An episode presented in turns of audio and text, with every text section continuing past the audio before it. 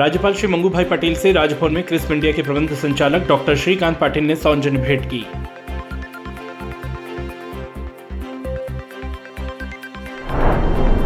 मुख्यमंत्री श्री शिवराज सिंह चौहान ने लाडली लक्ष्मी योजना के अंतर्गत तीन लाख तैतीस हज़ार आठ सौ बयालीस लाडली बेटियों के खाते में सिंगल क्लिक के माध्यम से 107 करोड़ सड़सठ लाख की छात्रवृत्ति का अंतरण किया। मंत्री श्री विश्वास सारंग ने जनदर्शन कार्यक्रम में लोगों की समस्याएँ सुनी एवं निराकरण के लिए अधिकारियों को निर्देश दिए।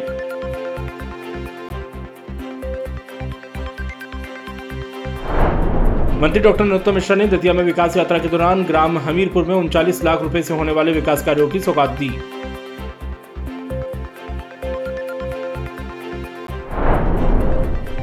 मंत्री श्री प्रेम सिंह पटेल ने बड़वानी के ग्राम पंचायत बड़वानी खुर्द में विकास यात्रा के दौरान जनसंवाद किया और ग्रामीणों से योजनाओं का लाभ लेने की अपील की। मंत्री श्री बिसाहू लाल सिंह ने मंडला के खड़ देवरा में विकास यात्रा के दौरान कलश यात्रा का स्वागत किया एवं विभिन्न निर्माण कार्यों का भूमि पूजन एवं लोकार्पण किया।